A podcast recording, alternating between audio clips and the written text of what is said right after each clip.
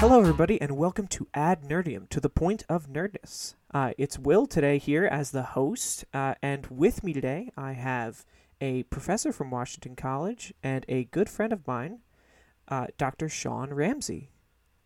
How are you feeling today? Pretty good. Hello, everybody. So, today we have a heavy but I think worth talking about topic, uh, and we're going to be basically looking at the relationship between a piece of art and the person who created it, and figuring out if that person uh, were to commit uh, any heinous acts or uh, have some unsavory views, can we separate what they made before with what they are currently putting forth? And uh, I thought uh, Dr. Ramsey would be great to bring on for that. Kind of just diving into it, we'll start off with the simple, basic question that's at the root of this. When an piece of art is made, is it possible to fully separate it from that artist? Well, that's a really good question. I think the answer is probably different for all of us. I think for me, the answer is not completely, and and that, you know, when you see when you see a piece of art, there is your connection with the art, and and that connection grows and changes over time, and and I think, I think that's important, and it's possible. When we say art here, this could mean, you know, a painting. This could mean a movie, even uh, a writing. It could be anything, right? Um, and I, and I think as you experience art, it's possible that you have no idea who the artist is or or what their history is, and and that's fine. And your relationship with that art could grow and change and things like that. But for me, you know, I if if I'm really engaged with a piece of art, then I probably want to learn kind of like who made it, right? Like I want to learn what else have they done. Is there more good stuffs out there? Um, and we live in an information-rich age, right? I'm a computer scientist, um, and data is just everywhere. So um, my inclination is to go and find more, right? So for me, I would say not completely, right? Because you, I, I want to do this background research to see if there's more, and discover more, and see if there's other stuff I want to engage with. And that sometimes reveals some things that are not so nice. When you do that kind of like background research, if you find something like that is not so nice, does it change how you view the original work or do you more see it as a oh wow that's not good but at least i was able to enjoy this piece of art for that moment before i knew this I mean, I, I think there is a reckoning that happens.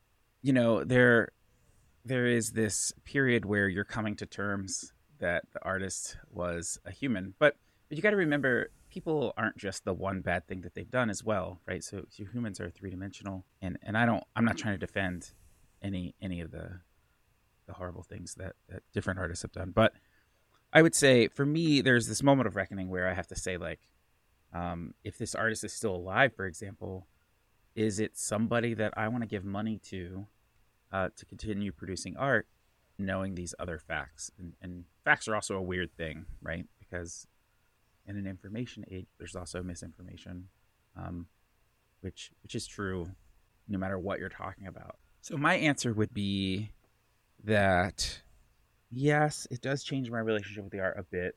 Um, it's kind of hard not to, but there's also, you know, you know, my interaction with whatever the art piece is has already grown and has its own like entity, and and while it's hard to reconcile, like, hey, I really love this this piece of art, with, hey, this artist was, you know, not so great a person in one way or another. It takes some reckoning, and and I wouldn't say that I always just kind of like throw out all of that artwork or disengage with all of that artwork personally. Um, some people do, and that's okay too. I don't I don't begrudge that attitude.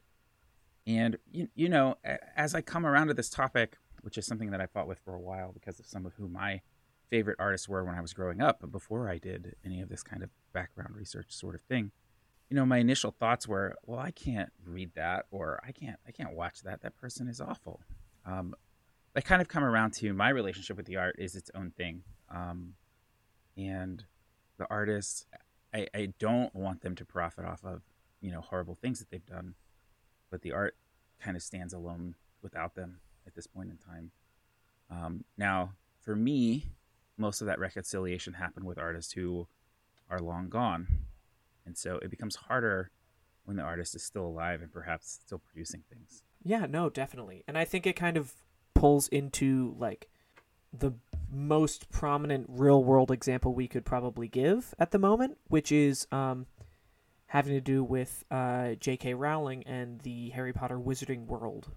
That situation kind of pulls into something that I've tried to uh, figure out throughout uh, all of this reckoning and all of this like discussion about it um, is how to if if it's possible to still enjoy the work uh, and be like, oh yeah, no, I like this book without also saying the fact that that I want to see more of it, if that makes sense. Like if I like something, I want another thing to come out to continue that story and explore different characters in that world or the same characters. But if at that same point extending that story and continuing it with that same author or even in that same world benefits someone uh, encourages someone to keep doing what they're doing in a different sense not tied to the work it doesn't feel fully correct. It, it doesn't feel it doesn't feel like it's something that is helping the situation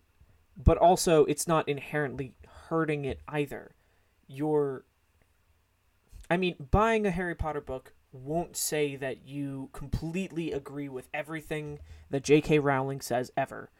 It means that you like this one piece of art that they that they've created. But the fan base and the love of every new thing or most things that come out of this wizarding world have really been tied up with almost activism in terms of how active JK has been both into the social discourse about things that most people did not engage with her with, and also um, the continuation of things about her own world, which she continues to add stuff or uh, retcon for different reasons. Um, and I think JK is probably the one pr- prime example of a of having that problem with a current living artist. Yeah, and I mean she's rather prolific, right? So you you had this and also a lot of her views I feel like didn't come to light until several years after, you know, she'd already become rich and famous, which which probably isn't that uncommon to be honest. You know, you, mm-hmm. you learn that these these artists explode, become viral and then and then you learn some of their views and who they might be as other people, right? And and I think part of like learning about their views can also help you um, educate yourself and others about about what that means. Um, look for it in the book. Um, if if if the book doesn't have this basic slant to it, and and I and I didn't go back and reread Harry Potter after I found out some of this stuff about her. Um, it was hard enough for me to get through the first time, but if you look back through and and reread them, like, does she have this this bent that's just kind of forced into the whole series throughout? And I think the answer is no for her, um, which which which is good. Um, and her views probably compared to some of the awful views of some some other authors, um, they're more subtle, and you have to kind of go looking for them, which I, I don't know if that's good or bad, but uh, I'd be curious to know if someone did do a full reread. Like, is does she slip in a lot of these, any of these jibes? Um, but I, I think that is another interesting thing, right? Like, if you if you buy a Harry Potter book, are you are you then inherently pushing money into some situation that you might not want? You know what? Another example might be, um, and this is not really art, but it comes up kind of in the same vent, which is um, Chick Fil A, right? Like Chick Fil A has thinking had... the same thing. like, like Chick Fil A is so good. It might be my favorite fast food to eat, but you know they push a lot of money into some areas that I might not agree with, um, and they have had their moments in in in a fight that I disagree with. So do I just not buy food from them because I know that that money, you know, some fraction of the five dollars I pay for that chicken sandwich is is supporting something that I don't want to support? I think that's a hard question, and I think everybody has to come around to their answer separately. But um, for me, it means I need to stay aware, and you know, if I do go eat there, why why not balance those pennies that I might be tossing into these pockets with a donation somewhere else? Um, and and I think that's part of how I, you know, I keep my my uh, it's like a carbon footprint, right? Like it's my goodwill footprint or my karma footprint. That's how I I, I would justify something like if I know that there is this situation going on and I inadvertently or even on purpose dump money into the wrong situation, um, then I can always counterbalance that. Um, and you have to figure that it's it's not the five dollars that you spent on that book. I guess books aren't five bucks anymore, but it's not the five dollars you spent on that sandwich or, or the eight dollars you spent on that book. that's really where all this money is coming from. It has to happen over millions and millions of people. And so your contribution is really pennies. And so you can counterbalance that pretty easy, you know? Um, donate 10 bucks to you know, whatever organization counterbalances that. And then you're in, in the, in the black as far as your karma meter goes. Now, that isn't the, the answer for everybody. Some some folks are, are going to want to boycott, and I support that too. I think I think both approaches help and work.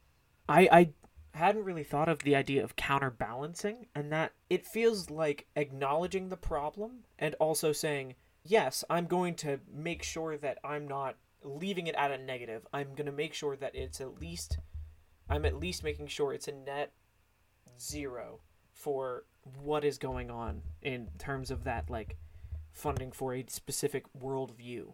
But the one area I wonder where it gets a little hazy is it's very easy to tie J.K. Rowling to uh, Harry Potter, the books.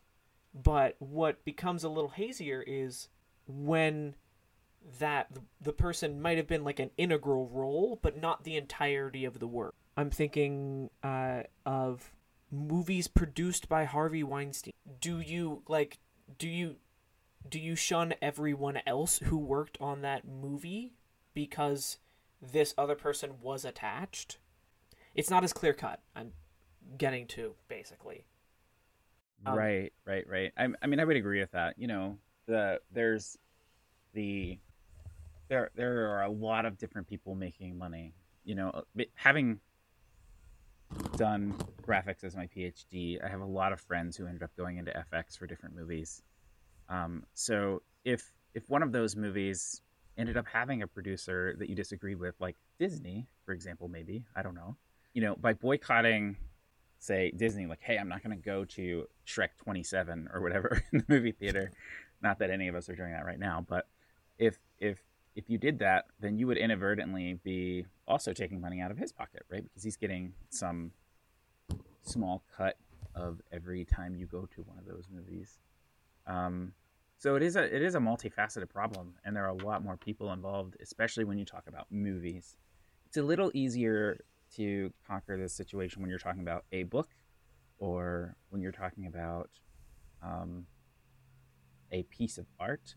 Although, as far as books go, unless it's self-published, it probably has a process that it goes through. You have an editor and a publisher, um, and those people wouldn't necessarily be blameless in releasing this stuff either, um, because uh, and maybe the editor, maybe because they're they're kind of just doing their job, but the publisher certainly has the ability to control what they're willing to allow on the shelves or not if the the piece of work itself is problematic, right? I guess is what I'm getting at. Then mm-hmm. then there's an issue. But you know, what if what if Cosby was the executive producer on some movie? Um, you watch the movie, you didn't really pay attention to credits because, I mean, who who does all the time, right? You, you click, you turn on Netflix and, and you watch some new piece of garbage on Netflix just to see what happens, and um, you really like it, and then you watch it again, and you're like, you know what? Who, who's who's involved in with, with this and you and you realize you know there are some problematic folks Uh, um, what then, right? Um, do we just say, all right, well, I'm not going to watch this anymore, or I'm not going to actually buy the media for it because this one person is involved? And I think that's something that that is fair. Like people are allowed to do that. Um, but there is a bigger ecosystem, right? There's more folks involved in the movie. There's more actors involved in the movie. Um, I guess what's like what's painful is, you know, if you grew up watching the Cosby Show, which I'm sure you did not, um, but I think I'm probably about the right age for that. Then you may you may have fallen in love with with that cast of characters uh, and Cosby himself or whatever. Um, and you have to deal with the reconciliation of of all of these things that we have learned right? You you have to you have to figure out what's right for you. Is it is it right for you to be like all right you know what? It was an awful person and because of that i need to kind of boycott his his media um, and i'm going to stay aware of that. And that's an option but i i don't know that it's the healthiest option. Um, i think i think becoming aware educating yourself you know um, on on what's going on is is good, but but then you know we this most of this media is not media that's that's really meant to be. It's not it's not it's not really meant to be timeless in the sense that it's meant to exist for all time and be the piece of art. Now, maybe some art that you love does. You know, maybe you've been studying Van Gogh um, or Godot, and and and maybe maybe you learn something about some of them. And that art has kind of become timeless to us.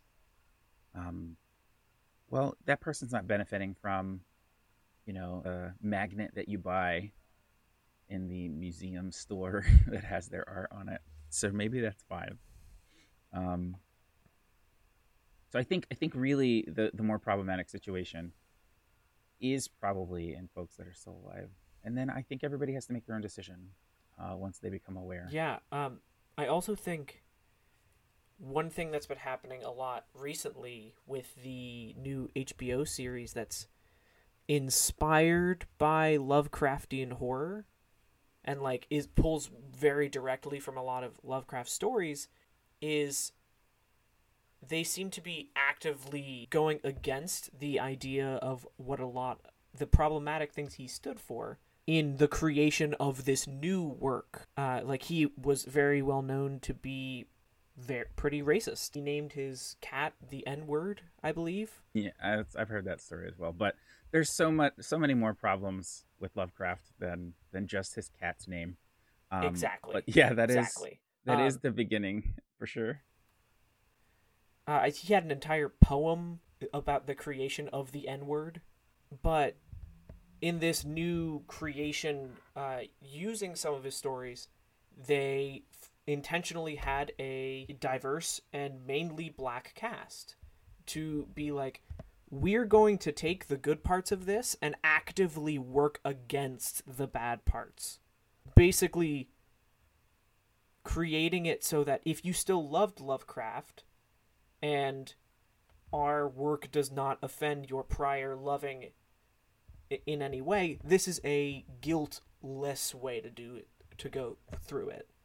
You can still enjoy the terror of knowing that there's a cosmic being that sees you as a speck, but you don't have to uh, inadvertently feel the wash of uh, racism in it.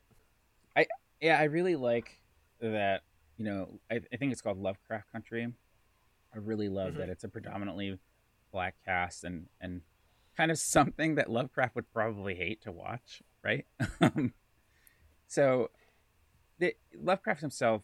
So so it's interesting because you know I grew up reading about Cthulhu and loving octopuses, octopi, octopodes, whichever one you prefer. Um, and it wasn't until I was probably, geez, in my in my twenties, maybe my thirties. I'm an old man now um, that I learned about Lovecraft's background because it was easy to have access to his entire library that was cleansed of, say, some anti Semitic poems or racist poems in general. Um, it was it was easy to get your hands on all of that without seeing directly um, the man behind the writing in a sense. Now, there are some of his short stories that might hint at it um, a little more obviously than others. And I guess when I was reading those as a, as a young kid, because um, I grew up reading King and Lovecraft, Stephen King and, and, Lovecraft. And I guess when I was reading those as a young kid, um, I just kind of thought, well, he was just putting a fantastical bent on this character. And it wasn't like it didn't hit me that there was underlying racism or whatever. Um, and I think what we're starting to see now is is people accepting this fact that you know, hey, let's let's state it up front that that he was he was not this great person all around, but he built a world that was interesting and that you can tell interesting stories related to kind of the unknown. Um, you know, there's this RPGs are another big big topic of mine, and there and there is this RPG called Fate, um, and they released a version called Fate of Cthulhu, and it's interesting. So that was released by Evil Hat, um, and I think Fred Hicks wrote the foreword, and and he says something at the beginning of that, which which is something like, "Hey, guess what? We know Lovecraft was was awful, so let's just get it out there. He's he's an awful person. Um, if you want to read some work by some writers that weren't awful, that were inspired by Lovecraft, here's some. And so I like this idea that we can acknowledge the problems with the person, um, love love the literature anyway, um, and point you to like these other pieces of art that don't have these problems. Maybe maybe they were written by non-white, especially like non-white authors, or maybe they were just written with a, a more loving bent for the rest of society that had nothing to do with um, Lovecraft's racism. And, and sometimes Lovecraft's overt racism helped other authors see see that it was a problem and actually diminish their racism in an, in an indirect way. I was reading one article, um, and, and I don't know where it was, but the article made an argument that Lovecraft's racism led um, Robert E. Howard to be less of a racist, which is interesting. He's he's the author of like the Conan stuff. Um, so I don't know that we're going to see the end of that, and and I think you can only really get there so many years after. You know, so Lovecraft stories have fallen out of copyright, so it is easy fodder for us to change and to own it for ourselves and to turn it into to something different. And I think it would be much harder to say write a write a Harry Potter series book because you're still going to have to put money in Rowling's pocket, right? Because you're I mean, part of her world. And she's also like this is specific to Rowling, but she's also made sure anything having to do with anything that she re- created, she has full final control say of. Uh, like when the Universal Park was being made, that was based off of uh, Harry Potter she had final say over what the butterbeer was like and all the minute details all over the park. And wow. it's hard. This is one of the reasons that J.K. Rowling actually really pushes the envelope on this issue because it's hard to say that once the art is out in the world, then the artist has nothing to do with it, when very much so she continues to have something to do with it. But back to your point about um, just coming forth at the start and being like, yes, this person was awful, but we can still enjoy something they created. Um, I think that actually ties really well into the initiative that Washington College just put in, uh, the, the asterisk, asterisk initiative, I believe it's called, where all over our campus, people who have who did things in their life which are now seen as problematic we fully display that on anything that is bearing their name or showing their image. We recognize, yes, this person did do awful things, and that's not what we are memorializing here. We are memorializing the good while also recognizing the bad. Oh, that's that's interesting. So, um, I guess I haven't seen this.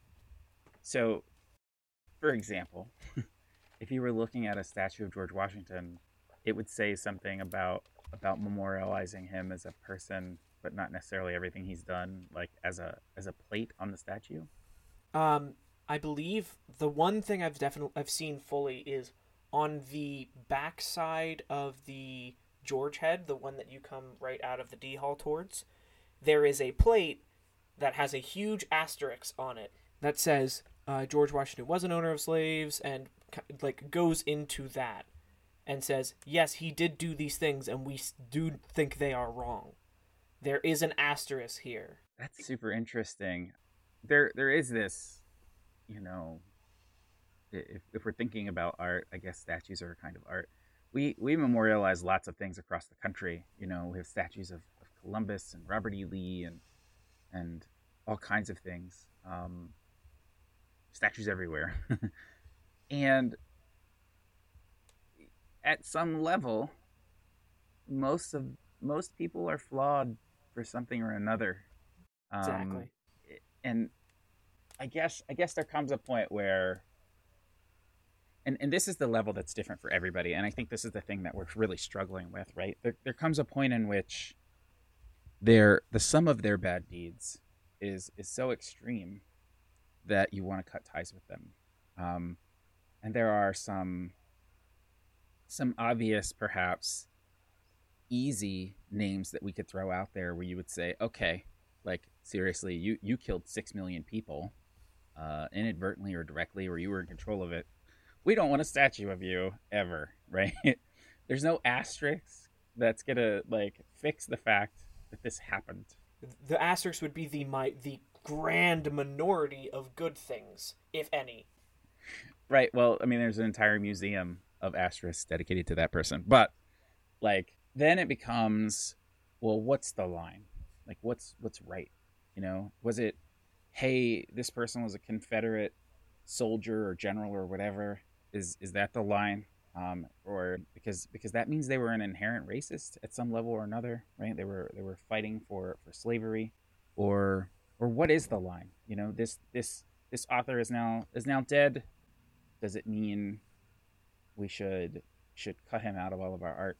And I think I think the answer is is no ultimately, but I think I think there probably is when you're memorializing something, I think it is important to try to tell the whole story. And I and I think that perhaps is a difference, right? It's a difference between you know, I made this art, Schindler's List, which tells this story, or I made this museum dedicated to the Holocaust, which which might have some Nazi memorabilia or images of Hitler in it.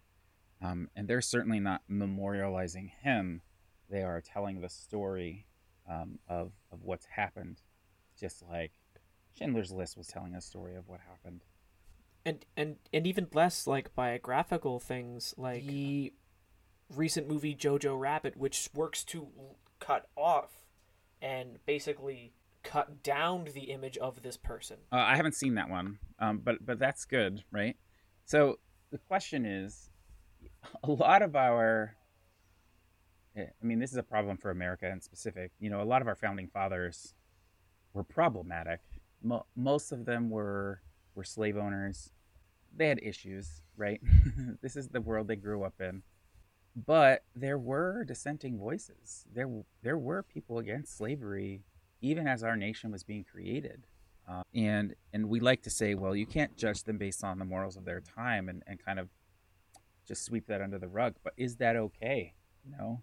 Um, and so I like this idea of putting an asterisk. Like, look, um, maybe they weren't perfect in all three dimensions of their character. Maybe maybe they had some flaws. Let's acknowledge them, and and that way we can both bring this this issue, this topic to the forefront, and we can also um, still memorialize the good parts of, of this person, which which is interesting. Yeah, because forgetting the bad that they did is st- still bad, but forgetting the good as well could also be harmful. Yeah, I agree with that.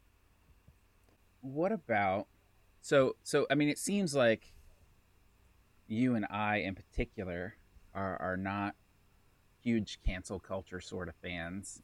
Um, it seems like we would rather kind of grow from from this work. You know, like Lovecraft Country can still be an awesome piece of work, um, and it can might even celebrate Black lives, even while it's built on the art of of a racist, right? And I think I think that's beautiful. I think that's wonderful. Um, and but but what about what about cancel culture? Can we can we perhaps talk about that just a little bit? What do you think?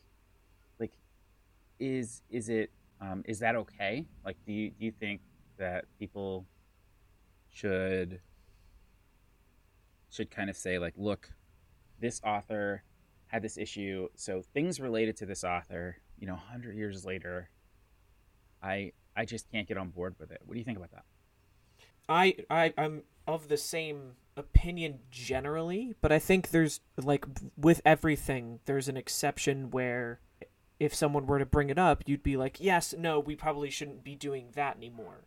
Like no one should be like teaching Mein Kampf in schools or something like that. Like no that's a pretty hard line. But the idea that people during their time the the one part about cancel culture that really confuses me, or at least I don't agree with, is the cancellation of people currently who said things that were unsavory in their past but have since acknowledged that was bad and grown from it. That to me does not seem like the appropriate response because you're at that point it feels like you are penalizing growth like that person was supposed to have come out of the womb with the correct views for 20 years down the line. Now, it doesn't excuse what they said, but it still doesn't feel right to be like, I know you grew, but also I hate prior you, so I'm not going to do that. I mean, people should be given a chance to grow. And and it's possible, you know, that that in some of this learning that they could even become an agent for good for whatever that cause is. You know, maybe maybe maybe Rowling one day will will see the light and say, you know what, I, I said a lot of things that were kind of eh, and uh and and I now see why why they were problematic, you know, and um and in response I'm gonna donate, you know, a million dollars to this cause and um I want to show everybody that I actually have changed. I, I think I think it has to be more than words, though. Well, I think you know if somebody mm-hmm. is like, "Hey, I said these things," um, "Hey, and now I'm saying these other things," and I didn't really mean the first things that I said, um, and then tries to erase them from the internet. Um, I think that's a problem, and so, and and I don't know where the situation is with this particular author, but there was one author who wrote a blog post that that I didn't agree with that was kind of sketchy on the whole LGBTQ spectrum. Um, not kind of sketchy. It was bad, and you know he he came under some fire for this. Um, and I went back and looked for it, and it's just gone. And so you have to like refer to other reference pages which happen to capture it, and and it isn't like he's made an apology for it. He just tried to erase his words because um, exactly. it was on his blog. And like you have to do more than that. You have to be like, look, I get why what I said was problematic, but the issue here is that they don't think it's problematic, and and so that that wasn't enough for me. Um, even though this author actually is pretty darn good, and I don't really have a problem with with their fiction as far as I've seen, although I haven't read all of their stuff. But at the same time, that viewpoint is is, is an issue, um, and it has led to me not actually owning any of their work. Um, now I've read some of their work because some other friends own it, but I haven't actually gone out and bought it myself. And and I don't want to out anybody unless unless you want to do that. but we could we could point at some of them that are less less obvious than others. Um, yeah, I think there's a definite difference between removal and repentance. Repentance is one thing, saying like, "Hey, I did say this a while a while ago, and I realized that I was wrong and I retract that statement and more than retract, I apologize for it. And there, there's a difference between that and just deleting the thing because, oop, guess I spoke too much. though I don't think I was completely wrong. People just didn't react to it well. Like that, there's a huge difference between those two. Any uh, any final thoughts as we start to as we start to wrap up? Um, I guess my biggest final thoughts would be: remember, people are three dimensional. Um, they can have some some bad sides that maybe they they hide from the world forever, um, and you'd never know, and and that's okay, and that your relationship to art is allowed to evolve um, with the art and with your knowledge of the artist, and that's okay. I don't I don't I think that's all fine. So you don't have to feel guilty for, say, you know, loving Call of Cthulhu from Lovecraft. Um, but it does make sense to put that asterisk on there, like, hey, you know, Lovecraft was had some awful viewpoints. Maybe he wasn't even an awful person. I don't know, but he certainly had some awful viewpoints that existed. Um, and and your relationship with that art is is can still be okay. Can still be ongoing. You know, you can acknowledge the bad while enjoying the good and I think that's an excellent, excellent thought to, to leave on. Yeah, I definitely want to restate your point of no one has to tell you what you can or cannot do in terms of these situations. It's a personal journey for all of us. And I think that's important to remember. So, uh, thank you all for listening to another episode of AdNerdium. Uh, do you have anything to plug, Dr. Ramsey? Oh, I don't have anything to plug. Uh, if you are a Washington College student listening, uh, his classes are awesome and they're very engaging and uh, some of them very thought provoking. But for us here at AdNerdium, you can follow us at our Instagram and Twitter, which are both at AdNerdium.